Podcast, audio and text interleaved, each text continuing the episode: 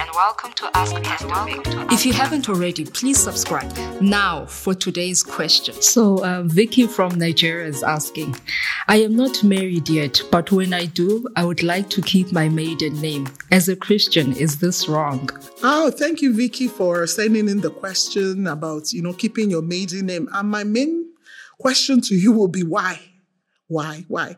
Now I know you're from Nigeria. I'm from Nigeria. So I know culturally one of the reasons why a woman may want to keep the maiden name is because she's the only female and the only child and she's worried about the father's name ending, you know, once she changes her name. Or is that why?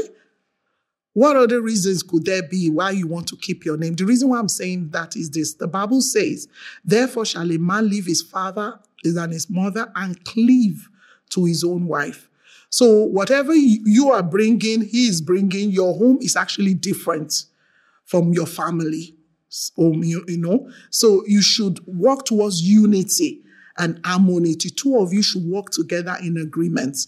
Have you discussed with this person? Are they inclined to accept? Because I know for sure that the Bible says the man is the head of the home. So once you get married, you're going to be under him, you're going to be submitting to him. Or is it a case where there are certain inheritances you have from your father, you're trying to keep that name so you can hold on to them? You need to find out. I will say this to you. I once uh, came across a scenario of a man got married to a girl from a very wealthy background.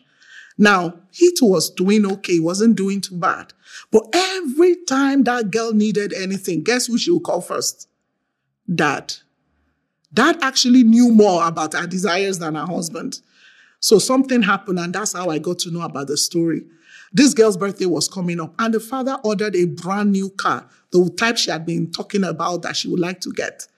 And the husband actually ordered the same thing, but because, you know, she didn't know, so they woke up that morning. Of course, you know, dads, they are used to doing this thing. He had the car already parked outside with a giant bow on it.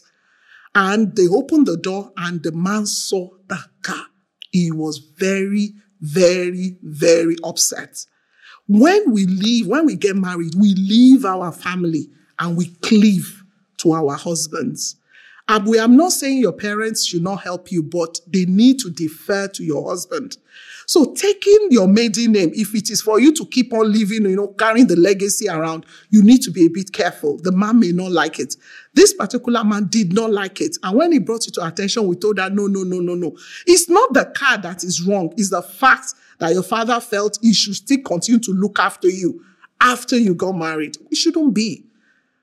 You understand? So marriage is honorable. It's something that God, you know, instituted and there are rules to it submit to your husband. And one of the acts of submission that we do normally is to take on his name and form a new unit.